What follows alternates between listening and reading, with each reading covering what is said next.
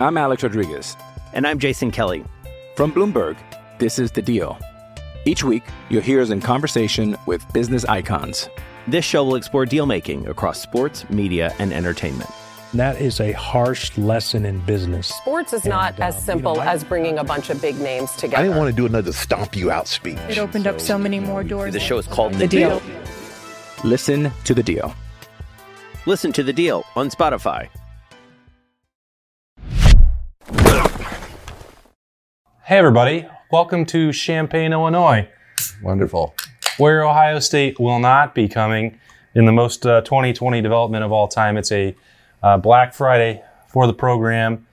Uh, the Buckeyes have returned more positive COVID tests. They w- will not be traveling to Illinois on Saturday. The game is canceled. Uh, the program has shut down all team activities uh, until that gets back under control. It tells you that according to the Big Ten protocols, that means they are now in the uh, red red situation. Uh, so likely uh, looking at double digit positive tests for the Buckeyes. We still will not be naming specific players that are afflicted at this point. We know that Ryan Day uh, tested positive, um, was not going to travel with his team to Illinois, and now nobody is. Um, this this is a bad situation, Birm. You you know they didn't they made it till the end of the week. That immediately shifts the focus to Michigan State next week, and now that one would seem to be in, in extreme jeopardy of happening. And then Ohio State would potentially be dropping below the preseason minimum requirement of six games to compete for the Big Ten championship. All of these things are uh, a mouthful and hard to really map, wrap your mind around because if it had happened in March, I'm not sure that any of what I just said would have made sense. Yeah, I mean, I guess that's the thing, right? I mean, the key word you just said, and, and amidst all that very difficult stuff to deal with, is the preseason. That was the preseason standard for making it to the Big Ten championship game, right? Yeah. I guess the Big Ten showed zero flexibility before the season and put themselves in this position now where teams like Ohio State and Wisconsin are in the serious jeopardy of being unable to play in the Big Ten championship game.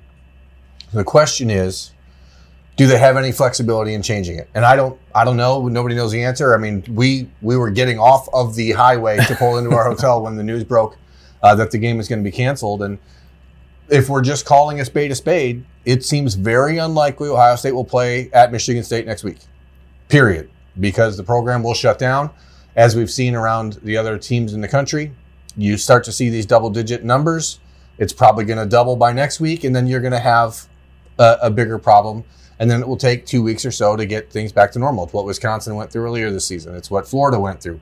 The difference is the SEC allowed for some some flexibility. The Big Ten didn't. And for everybody watching and listening, all preseason, uh, there was a lot of anger from us because this was so inevitable.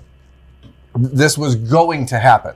And it sucks for Ohio State that it happens now instead of in the first week of the season like it did for Wisconsin.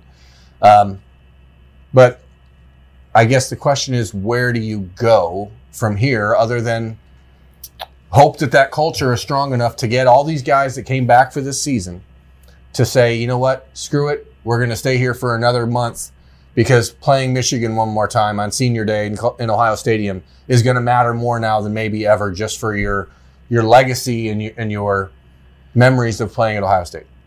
I mean, it's also possible that you know Ohio State could get into the college football playoff without having played Right. that many games. That's getting way down the road. A lot of things would have to uh, break just right. Um, you know, the college football playoff committee on Tuesday night had Ohio State at number four with not really the most elaborate body of work already. That's maybe skipping ahead a few steps in this conversation. Uh, look, I, you know, I get it that um, people wonder if college football should have ever been played in the midst of a pandemic. You know, it was proven that this game could be played pretty safely in September and October. Now you look at what's happening. This isn't.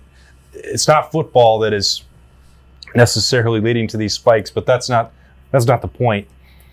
when you look back at how the Big Ten handled this situation in August, uh, and you remove that flexibility, that's the part that absolutely defies belief and will never make any sense.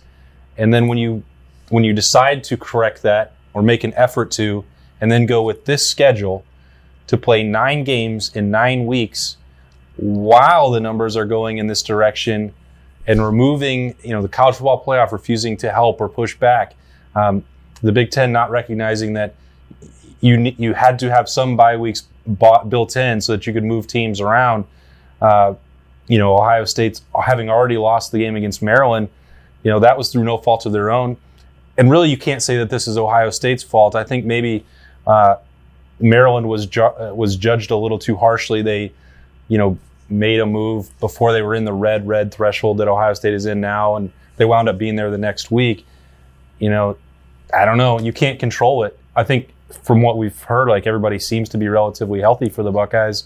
Um, you know, Ryan Day, the same situation, but it just I can't understand how we got to this place. Well, there's that that old adage, right? If you pl- fail to plan, you plan to fail, and you everyone saw this coming, and, and especially in the Midwest. It's not the same in the Midwest as it is in in the in Florida or out west.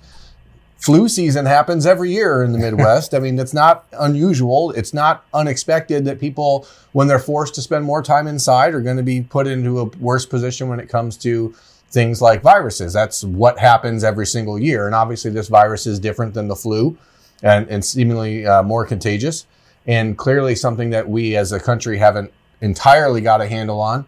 Um, but as you said, this is a not about football, but we cover Ohio State football. And from a football perspective, there should have been a way to navigate through this without putting one of the best programs in the country in a position where if they were forced to schedule or, or, cancel the game on the schedule or postpone it, that they would be punitively damaged for it. And that's what's happening. And, and there are a lot of people who shook their head and said, oh, well, you know, the, the Big Ten commissioner is doing this on purpose. He wants it to fail.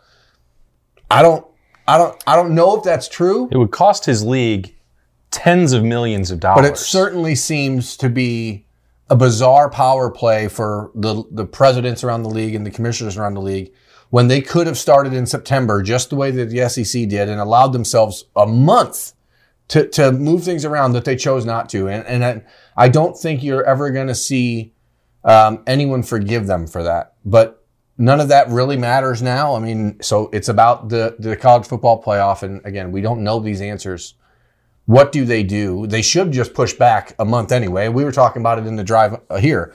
There's no reason that everyone in college football, with all these outbreaks happening around the country, shouldn't just shut down for three weeks and then kick back up and play the college football playoff at the end of January. That would make perfect sense.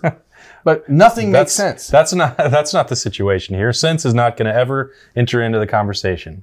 Yeah, and, and, I don't know. I mean, uh, you feel terrible for these kids, and again, I, I don't want to sound callous because obviously this disease affects a lot of people in a lot of different ways, and um, anyone who is seriously ill or lost people for it, I, I offer my sincere condolences to it. But when we're talking about 19, 20 year old men who are in the best shape of anyone in, in the world, the the, uh, the immediate effects are pretty minor, and you know we're still trying to figure out the long term effects, obviously. So I understand that plays into some of the um, cautiousness. But I'm not an epidemiologist. I should probably shut up about it on, on that perspective. But I'm Alex Rodriguez, and I'm Jason Kelly from Bloomberg. This is the Deal. Each week, you'll hear us in conversation with business icons. This show will explore deal making across sports, media, and entertainment. That is a harsh lesson in business. Sports is not And, uh, as simple you know, as bringing a bunch of big names together. I didn't want to do another stomp you out speech. It opened up so many more doors. The show is called The Deal. Listen to the deal. Listen to the deal on Spotify. we're reacting at the same time folks are at home. So I mean, it, it's just trying to wrap uh, the head around all of and, these things. And from the, you know, football perspective, Birm, you look, the tests are going up. Um, there are a couple things at play here. To try and get into the Big Ten championship game, you know, Ohio State would now need the average number of games to drop. If it can get to seven, which, you know, with more cancellations, that's a possibility, then the minimum number of games would be five. Okay, so can you get to five if you don't play this week and next week? Sure. If you play in the rivalry game on December 12th, you can get to five and potentially qualify for the Big Ten championship game that way. Well, we've not seen any team in the country lose three straight weeks. Yeah, So that that it seems realistic. get to that point, how many players are then missing? Because everyone who tested positive this week, um, whatever that exact number is, they will not play in the next three weeks. Um, this really, this positive test started arising on Wednesday. That would put them into the middle of that week that was supposed to be before the Big Ten championship game on December 19th. So those people won't play a game. They would not play uh, in the horseshoe against the Wolverines. Um, then the college football playoff, how are they going to evaluate that? Who is it? How would that impact it? There, there are so many questions and no answers here. And really, where this is heading is just a lost opportunity, a lost season for one of the most talented teams, one of the most talented players that any of us have ever seen at Ohio State. Um, special opportunity. And just even beside that, they just wanted to play a full schedule. And they really got screwed by the decision makers. But what they're going to lose beyond that is a chance to make history. And they, I don't see how that's going to happen for them at this point. The, the deck is now decidedly stacked against them. Yeah, without some arbitrary decisions made by the College Football Playoff Committee to say, hey, you know what? We believe Ohio State's one of the top four teams in the country, regardless. We're just going to put them there, which obviously seems unlikely to happen, but you never know. I mean, their their job is to make money. If they really want to to do that, everyone with eyeballs knows Ohio State is one of the four best teams in the country. Yeah. Um, and so we don't know what happens, but it's certainly going to be a bumpy ride from here to the end of the season, whenever that officially happens. But um, it's it's hard to even you know know how to react to this because again we we waited until almost six o'clock to start driving to Illinois, and we're told the game's on, the game's on, the game's on. Um, even you know an hour ago, and then uh, and then that happens. It's uh, it's a shocker. Um, but as Birm said, whenever, however, wherever this season takes shape, uh, we will continue to provide that coverage at Letterman Row. This um a pretty stunning turn of events for the Buckeyes. Yeah, hard to be ever prepared for what um, what has transpired here. Maybe in 2020 you should be expect the unexpected, but this was. Um, I mean, this is a situation that we've never encountered in our careers covering No, this if, team. if, if uh, you would have told me when this season started that it may very well end in a Champaign, Illinois hotel room on a Friday night with um, uh, sitting on a couch with Austin talking about this stuff, uh, I would have called you crazy. But 2020 has thrown a million different curveballs, and I was never a good curveball hitter.